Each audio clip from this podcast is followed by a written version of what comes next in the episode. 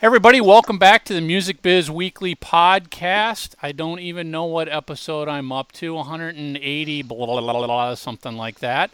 Um, I'm your co host, Michael Brandvold, and I want to welcome back the original co host from Rockstar Branding Podcast, Steve Jones. Thank you, sir. It's great to be it's great to be back in touch and, and catch up again. It's been a yeah, while. Yeah, it, it, it's it's definitely been at least a year since we've done done a Rockstar Branding podcast. Probably longer than that, I would think. Um, but lots of changes. You know, Music Biz Weekly's evolved. Rockstar Branding. I'm sort of, uh, you know, playing the whole branding game here. I sort of felt like Rockstar Branding Podcast was becoming content wise very similar to the Music Biz Weekly podcast. Right. Other than the difference well. in a name, and and and uh, I still will do the shows with Ron Young from Little Caesars, so there's actually a rock star on it. Um, but the content's the same, and, and and I just felt like you know what, from a branding standpoint, Music Biz Weekly is the core brand.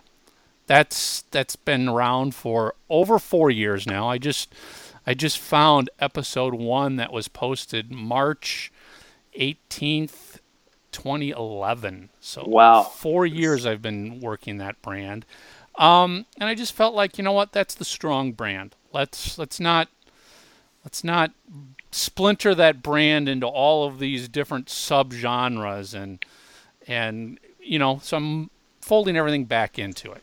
I think that's a really wise idea. And you know, when I speak to um, businesses and conventions about branding, the first point I hit on is the need for consistency and be the same thing over and over again. I mean, we make fun of ACDC for playing three chords over the course of 17 studio albums, but it's genius. And if yeah. that's what you do and you do it really well, if that's what people expect from you, then deliver that and, and try not to deliver too many things that distract from that. Yeah, you know, I, I kind of liken it to, you know, there's there's rock and roll, but then all of a sudden you've got heavy metal, and then hard rock, and then hair metal, and then pop rock, and then thrash rock, and then speed, and and and, and it's just like prog rock, and and you know, at at the end of the day, you're like, well, gee, there's what two bands in that genre you just created. right. Yeah, you're much better off focusing on what makes you, you know, you and and and the music biz thing has been your brand and and it's done really well for you. It's it's great to see the success you've had with it. So so yeah, you know when when um, Brian left, I'm not sure how many couple months ago.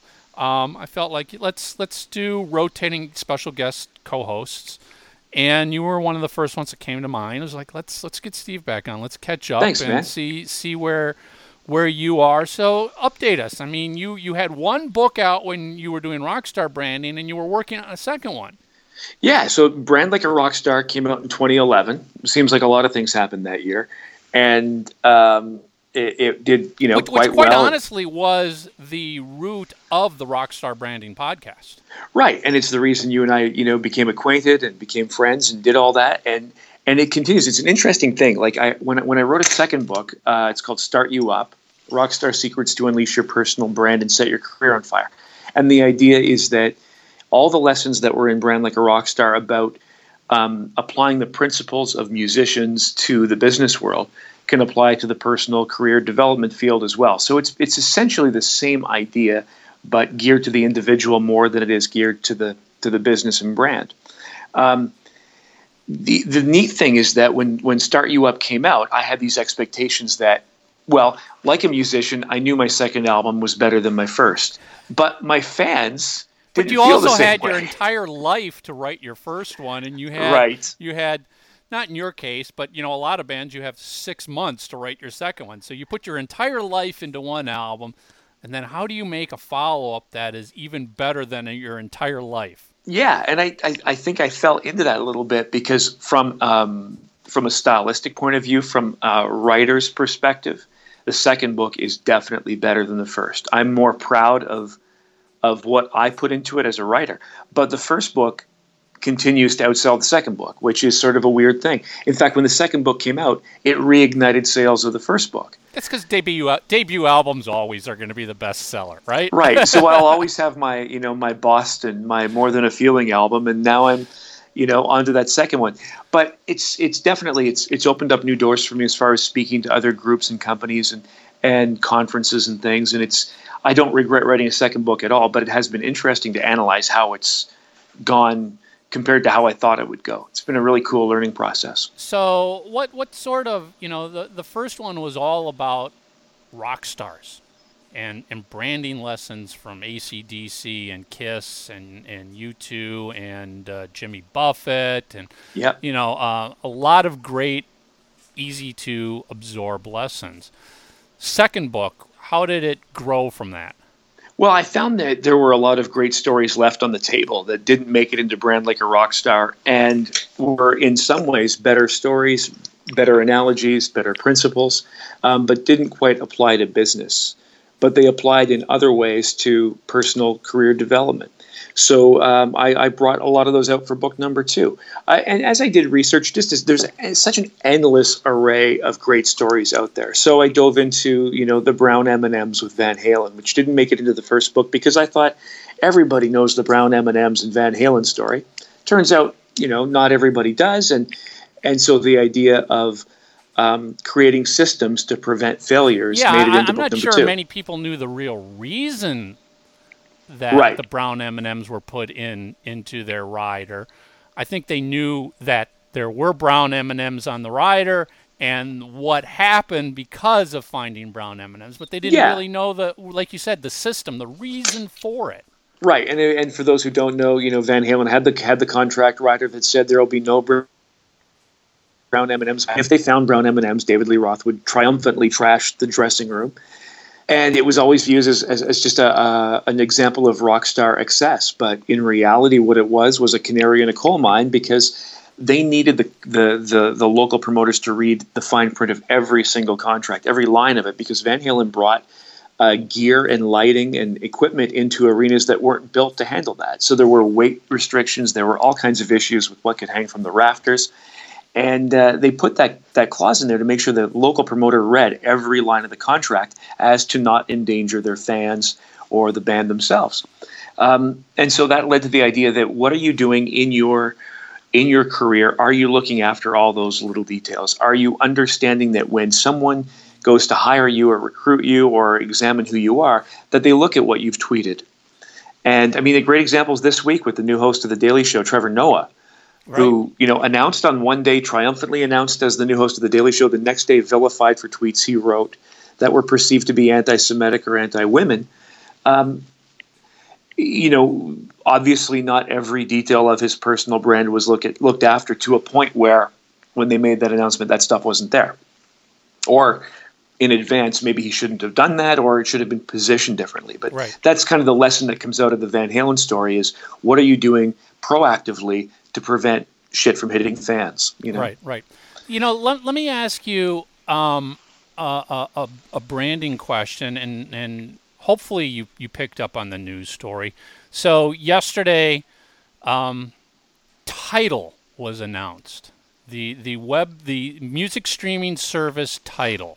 It's right. actually been out for a while. I've been a user of it for a while. It's why it's different than Spotify is it's high quality. It's it's basically like streaming a FLAC file.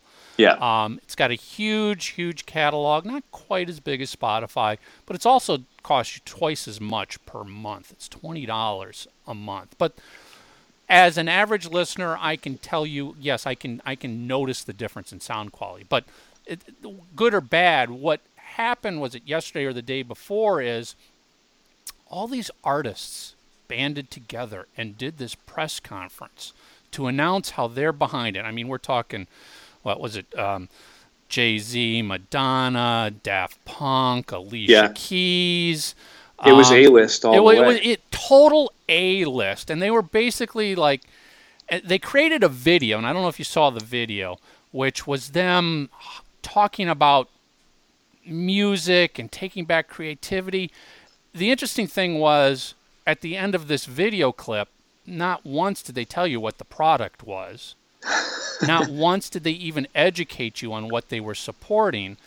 And and you know they're they're basically putting their brands behind this company called Tidal and saying we the artists are supporting this and support Tidal because you need to support artists. Right. Um, yeah, that's not know- that's not a very strong foundation. Well, yeah. So, so from a branding standpoint, you know, I'm watching this, and let's just kind of get into a discussion on this.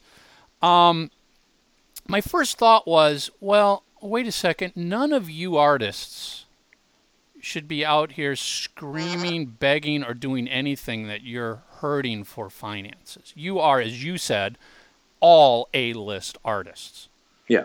you frankly and I I have no idea if this is the case, but this is just me purely speculating.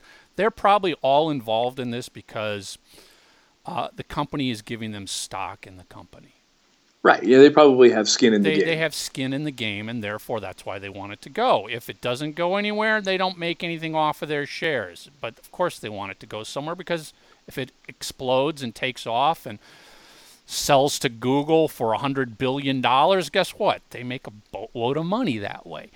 Um, it just felt like to me appealing to the consumers from the standpoint of, oh, we're artists, we're, we need to be creative again didn't really work in this situation because you know what? There were no indie artists there. There were no struggling artists. This was all artists that, let's be honest, they don't have to work today and they've already made more money in one day than every struggling artist will probably make in the next five years or their lifetime.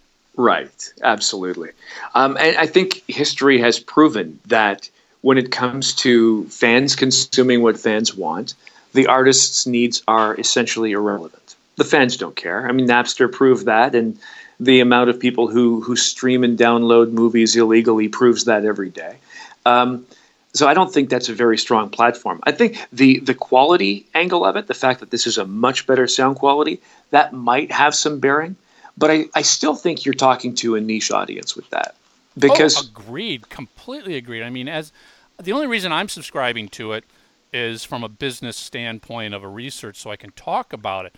As a music fan, please, I don't, I don't need to spend twice as much money to get something that is, yes, sounds better, but let's be honest, my Spotify doesn't sound like crap. that's the point right there.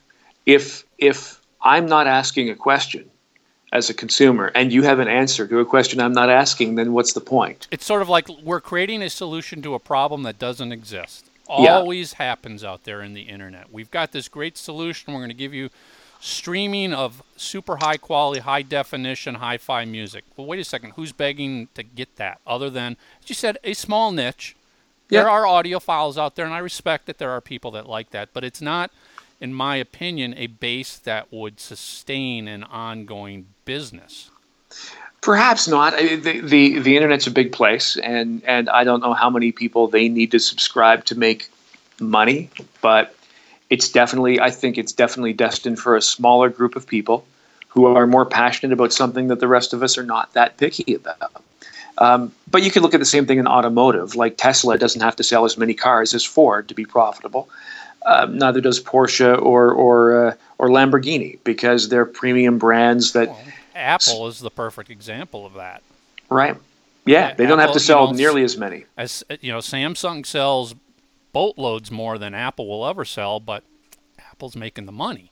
Interesting thing about Apple though is never built on quality. I mean, it is quality, and a lot of their products are great. It's built on brand.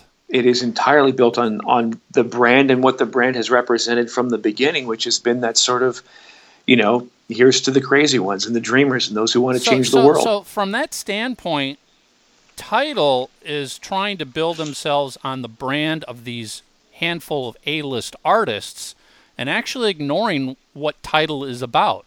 I mean, like I said, that video didn't even tell you what you were doing, what you as the consumer were going to be supporting, why you need it was all about me the artist, me the artist, me the artist. I mean, jokingly I I was thinking as I'm watching this, there was probably more negotiations about how much airtime each one of these artists was going to get in the video Right. as opposed to the actual product itself.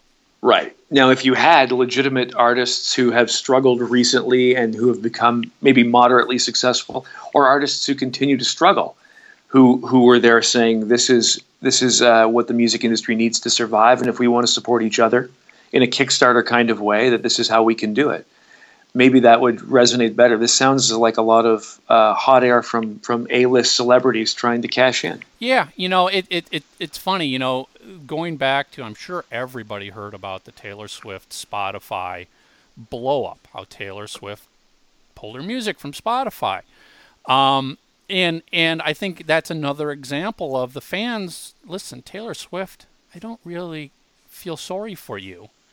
Right. But Bob Lefsetz made a great point of everybody knows who Spotify is now. Everybody knows who Spotify is. Oh, her, Spotify her should be sending her a thank you card exactly. for sure. She did more to advertise and promote that company by refusing to put her music on it than could have ever been done.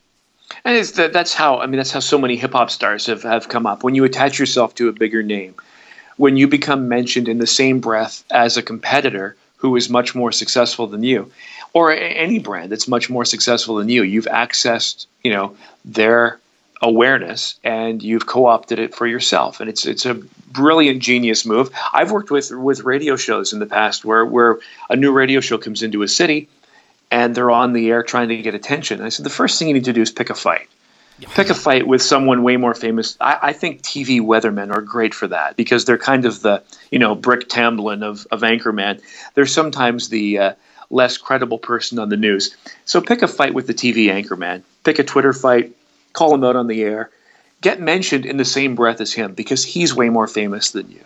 Or pick a fight with the mayor. If the mayor mentions you, you know, you've co-opted all the mayor's fame. But but you know, we we've talked about this many times when it comes to rockstar branding. When you do that, and and and, and I agree that's that's a very effective technique. I've used that many times in my other my other um, podcast, Three Sides of the Coin, where it's like, all right, I want to get some um, attention. Well, let's call out a fan base, and they'll get all riled up because you said something. Right. But what you say has to be said from the heart and with passion. You can't just sit down in a marketing meeting and go, all right, let's make up something that we're going to get pissed about that we really aren't pissed about. Right. We actually might agree with what they're saying, but on the air we're going to say we're pissed about it. You can't do that because if you get called out back, if they call you back and the fight ensues, you've got to be able to defend your position. And you can't defend your position if it's not coming from your heart. Completely agree with that. In any situation, whether it's uh, a marketing situation for a band or a brand or an individual growing their career, you can build your story, you can attack others, you can make your opinion heard. All those things you can do them, but you need to do them in the context of who you are and what you represent. And in one of the you know the, in the second book, Start You Up, I, I go through the five the five P's of personal branding: position, presentation, passion, purpose, and profit. And the first one, position. What is it? Who are you? What do you stand for? What do you represent? Everything flows from that. And you can sit back and say, who am I and what do I represent? But is that authentic? Is that rooted in reality? Because if it isn't, you're you're an actor. You're not um, you, an you, individual. You, you will be taken apart very quickly once you reach a certain level of success. So, yes. so you you might def- decide this is who I am, but you're a young band and you really don't have a fan base, so nobody's paying attention to you. So nobody's right. questioning who you are. Um, but a year from now, you land Vans Warp Tour and you start getting some attention and now all of a sudden people look back and go, wait a second, these guys aren't really like this. Look at here's some of their old tweets. Here's yeah. some of their old Facebook posts. Here's some of their old videos. They don't support this at all. They're actually against it. Yeah. So yeah, that that, that that's really important that that how do how do I want to move forward with this? That that it's so real and it's so genuine because once a fan base gets behind you, they are going to tear it apart. They are, you know, good and bad. They want to now, there's going to be people who are going to want to find your cracks. Yes. And so it better be real. It better, it better be, rooted in authenticity. You now, better, you better, you better be able to, without a script, without coaching, without rehearsing, you better be able to get on an interview and defend it with all the belief you've got. Yes, uh, and that that will be interesting to see how Trevor Noah comes out of the uh, out of the Daily Show controversy Yeah. af- after that because uh, I think he has a fairly defensible position. He's a comedian. He's a satirical comedian who makes satirical comments about everybody. And if you've watched The Daily Show for any length of time, you know Jon Stewart does the same thing. He makes fun of Democrats and Republicans. He makes fun of Christians and Jews and Right. Islamic people. He makes fun of, of everybody. Um, and so I think Trevor Noah has a fairly defensible position, but he's less famous, he's less loved, and people, as you said, are now on a mission to find his cracks. And that's what happens to anyone who becomes famous or notorious or well known. Immediately, people look for, you know, who you really are. And these days, it's pretty easy to find that stuff. It, it, it, It's well it- archived. It, it is. You know, it's it's there's always that running running joke that if you're a politician, the first thing you should come out and is is just admit you smoked pot. right. Take take go take away the attack that they would have on you. I, yeah, hey, I smoked pot. Yeah, I had an affair. Okay, Yeah. Now now what are you going to do? Well, now, uh, now what are you going to find in my closet? Because I just Um, opened my closet to you. one of the top politicians in Canada who's running for, you know, to be Canada's next prime minister admitted a couple of years ago that he smoked pot at a dinner party not too long ago at his house. You know, it wasn't even an admission like like some of these admissions come out as an admission but it's a lie. Like, oh yeah, I smoked pot once in college, you know, I didn't really like it. downplay it. Right. And he came right out and said, "No, we were at a dinner party. My kids were at their parents' house, and someone lit a joint, and I had had a few puffs of it. We passed it around. Big deal." Yeah, I mean, you. I, I- my feeling is when that, when you when you take the the initiative to be proactive like that, you you knock everybody else off. Yes. They're Yeah. yes, they're going to be coming at you and go, "What? Wait a second, you smoke pot?" But what more can they say after that? Because if you really look at what happens when people are revealed, it's the reveal and then all of the shock and awe following it. Right. Um, you know, it's sort of like laugh at yourself. Yep, you've taken the ammunition out of the gun. Really, um, there's some great examples in business and branding of companies who've done that. There's a recent ho- campaign for Hotels.com, and the ad. I don't know if you've seen it, but it's they they use a character named Captain Obvious who's dressed Yes, up in yes. like a captain's outfit, and he's at a hotel bar, and he's talking about this great app from Hotels.com that lets you book a room anywhere, anytime, in the moment. And there's a beautiful woman looking at him from across the bar, and he opens the app up and she gets up and starts to walk toward him and just as he's about to book the room she walks past him and embraces this guy behind him. And he turns to the camera and says i can just put my phone away because i don't need hotels.com right now.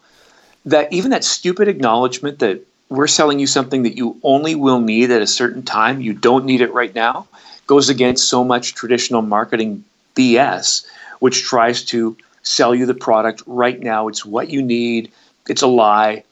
You know, I just love the straightforward put it out there. There's a there's a, a cough medication called Buckley's. If you do some searching, they're a small company, but their their positioning statement is it tastes awful, but it works. And that's so genius because it does taste awful. And It works. it works. and, and on a third level, it kind of plays into the human psychology that medication should kind of taste awful. If if my medication tastes like strawberry chewing gum, is it really working? And so I think that's a great opening line in the marketing is here's who we are, this is the reality, take it or leave it. Yeah. Yeah. And in yeah. personal branding, it's just as important, maybe more important, because you're talking about people and people are real and you want people to essentially like you or fall in love with you for your flaws and scars. And people don't fall in love with perfection. Nobody has a spouse who's perfect, uh, and none of us are perfect. Well, I you know, and I think you know, with with the prevalence of the internet and social media, you know, um, your fans want to know all of these faults and defects and imperfections, because frankly, it's something they can connect with that brings you down to their level. Oh my God, he's suffers from insomnia just like I do. Right. And now he's a real person. He's not he's not an A-list celebrity a la Madonna who, you know, tries to portray everything as perfect. It's like so, sorry, that's bullshit. You're you're you're putting on a facade and all I want to do is actually f- prove that that's a facade now. Yes. Yeah. I, I couldn't I couldn't uh, agree more. When you reveal yourself to be human and vulnerable, you uh, sure you put yourself out there for a certain level of ridicule, but if the internet has proven anything, it's that we're all more alike than we think we are. And what everyone has quirks, and we all have some of the same quirks. And so the internet has allowed that sort of connectivity between people who thought they were weird who no longer are weird. And that's a really good feeling. If you're a, a musician and you, and you and you reveal those flaws about yourself and those scars and those those you know failings that you have as an individual you probably connect with a large number of people who went wow i thought i was the only one doing that now this guy who's famous admits that he too has this problem or this issue or this challenge i think that's pretty powerful even even when you uh, vulnerable in a vulnerable way apologize when you screw up like like hugh grant did back in the early 90s when he got caught with a hooker i mean that was before social media he did not need to go on the tonight show and apologize yeah but he did, and I think that saved his career in a in a huge way because he became when he apologized. It's really hard to uh, to kick people when they're down, when they're when, vulnerable. When, when, when, they admitted it was a mistake, okay, you admitted a mistake. I guess I can't fault you. I was I wanted to tell you you were wrong, but you're telling me you already were wrong. Yeah, yeah. It, it, and guys like Anthony Weiner could have probably saved their careers had they well, he did apologize, but then he did it again, and then apologized and did it again. I think that if you if you come forward and say, "Yeah, I made a mistake, a huge mistake, and I'm going to fix it. I'm going to I'm going to be better," people will know, forgive you. I, and I think it's important to remember with the internet, with Facebook, with Twitter, um, things like that have a very short lifespan. I mean, yes. we're, we're, we're, we're talking a day because by tomorrow, something new, shocking, more revealing has come along and you know, you don't have 15 minutes of fame. You've got 15 seconds of fame now. So so don't think Yeah, and if that, that, it's still 15 seconds. Yeah, don't don't don't think that that's going that ridicule is going to last for 3 months. Now that ridicule will be gone by tomorrow morning. Yep, and that ridicules the that, that's the low hanging fruit. Though that that's the stuff that people will people who have nothing better to latch onto will latch onto. But the people who see you for more than that, that are probably the ones who aren't going to necessarily tweet in your support. But people are people are much more likely online to be angry or hurtful or mean than they are to be, uh, you know, generous and, and, and giving. So except that the, the negative comes first, the positive will continue. It'll just probably feel smaller but last longer. Yeah, you know, there's there's there's a saying that I've always loved, and I've we've we've talked about this before in Rockstar Branding. It's in my KISS School of Marketing ebook. Secret to success is to offend the greatest number of people. George Bernard Shaw said that. Um, yeah. You know, and, and, and yeah, just think about what that means. That means if if some people are really pissed about what you're doing, um, they're paying attention to you. You you you've done something that's worthy of somebody taking their personal time and come out and attack you. And think mm-hmm. about that. There, you know, when when when you take your time to go write a negative review on somebody, it takes a lot for you to do that. So you've caused somebody to do that.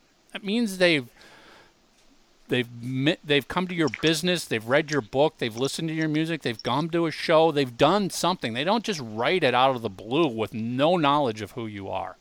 Right. It, there's a similar statement that I quote in, in my book, which is the risk of offense is the price of clarity. The risk of insult is the price of clarity. And it's by a, an author named Roy Williams.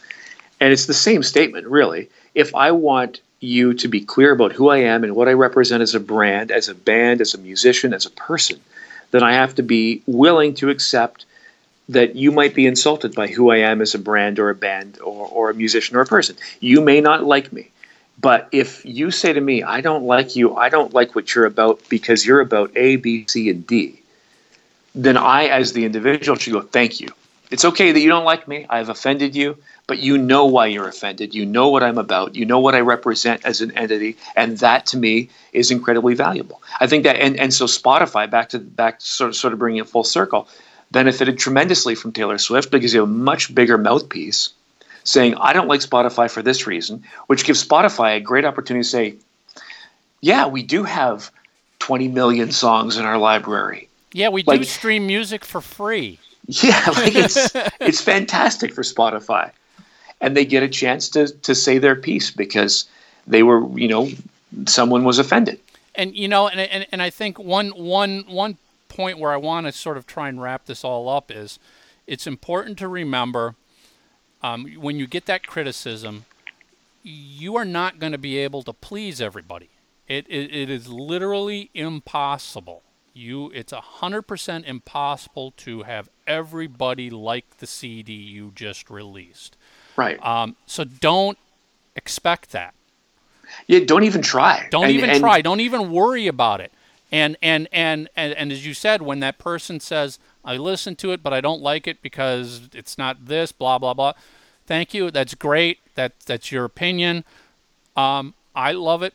I recorded an album I love, and I'm very happy with it. At Yeah. And, and end of story. Because if if you if you try to please everybody, a couple things will be guaranteed. One, you'll fail because when you try when I try and do something that Steve likes, well, Brian might not like the change now. Brian liked Yeah. it before, but now that I changed to make Steve happy, now Brian's unhappy. And when you start doing that, you're also going to be unhappy with with your work because now you're now you're creating your art to please what other people are expecting you to do, Yeah. not what you do. Think about it in um, restaurant terms. If you owned an ice cream store, ice cream stand, and you sell 30 flavors of ice cream, and you take a survey, says, you know, which is the flavor people like the least? And you get rid of that flavor, and you do that again and again and again. You keep getting rid of what people don't like. You eventually end up selling one flavor of ice cream, and that's not an ice cream store. Right. You you you cannot be who you are based on what people who would never like you don't like. If if say I don't like your CD because I'm not into acoustic folk rock and you sound like Bob Dylan, then you can say great because if you're not into acoustic folk rock and you don't like me because of that, and I make acoustic folk rock, I never had a chance with you. It's perfectly acceptable that you don't like me, but there's probably a lot of people out there who are looking for that next Bob Dylan sound, and you're a potential candidate for that. Just accept that if people don't like you, the only thing I would caution you if people don't like you because they don't know about you, they don't know enough about you, they don't know you well enough, that's a problem. But if people don't like you because of who you are and what you represent, then that is perfect. Yeah, if if if they've taken the time to listen to your music and then formed an opinion, that's a valuable critique. That's valuable criticism. Yeah. If somebody just looked at your cover and said, "I don't like your music," listen, don't even don't even worry about it. I mean, their their their opinion has zero value to you Yes, because they abso- didn't listen. At least listen and give me the opinion back. Yep. But it's very important early on to accept, and even you know when you're when you're much more successful, it's easier because you're probably rich and famous and don't care. But in those early days where you're struggling to get by, that criticism can really hurt. But you've got to have that thick skin to say, if people don't like me and they know why they don't like me, that's a that's not a criticism. That's a comment. That's a comment and probably a compliment that you've done something well. You've established with, with a degree of clarity what you're about, which is almost as important as being talented and skilled at what you do. If people know what you're about, that's that's the probably the first big key. if if if you love your art and are confident in it, that will show through, and people will will support you because of your confidence. Yeah. Um, you know, and, and, and it's funny. I've I've never been in a band. Um, I've worked with bands my entire life, but it wasn't until I started doing the three sides of the coin, the Kiss talk show that I did, which was three other people or three people total, that I finally understood the band dynamic.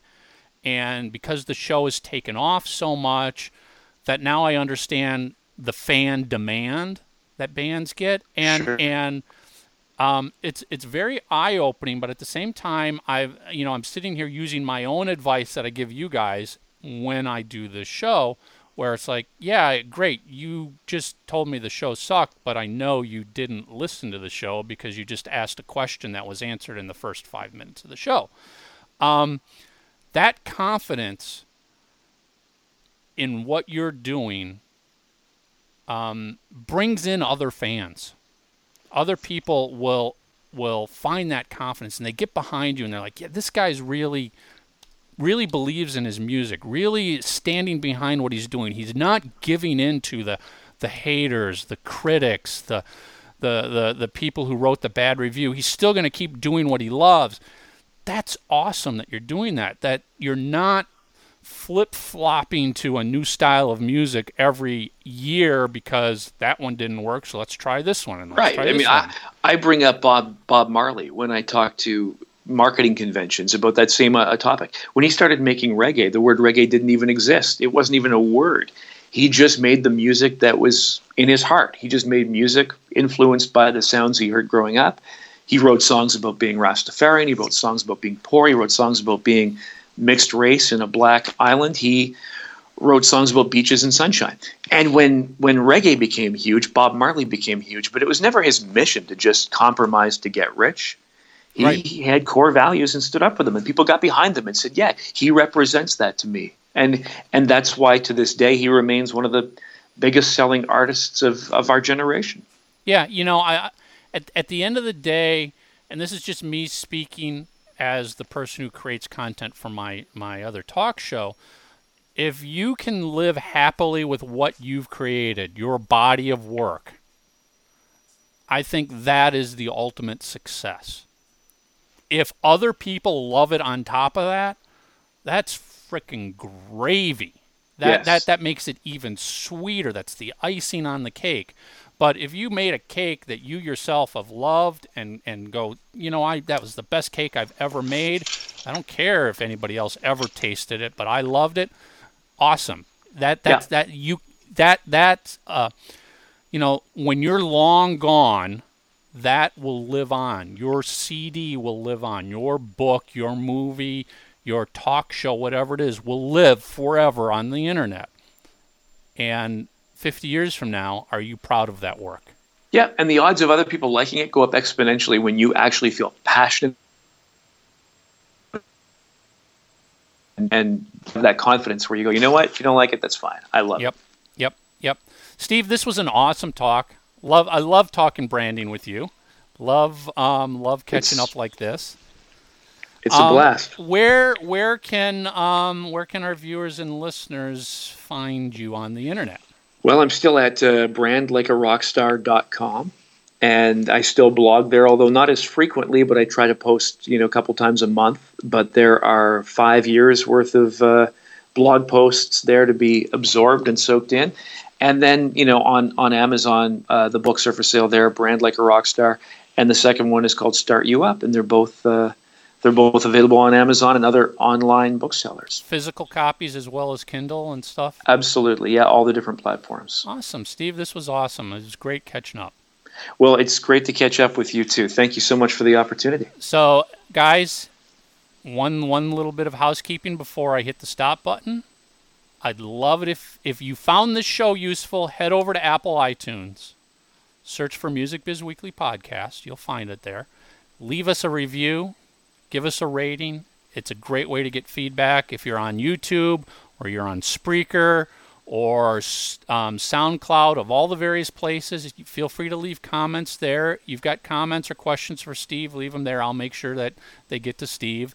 Um, but feedback is really important. And like I said, give us a review and a rating on iTunes. That really helps in iTunes' eyes to decide if you're noteworthy, if you're a hot hot podcast, that type of stuff. So, um, until next week, thanks everyone. Thanks.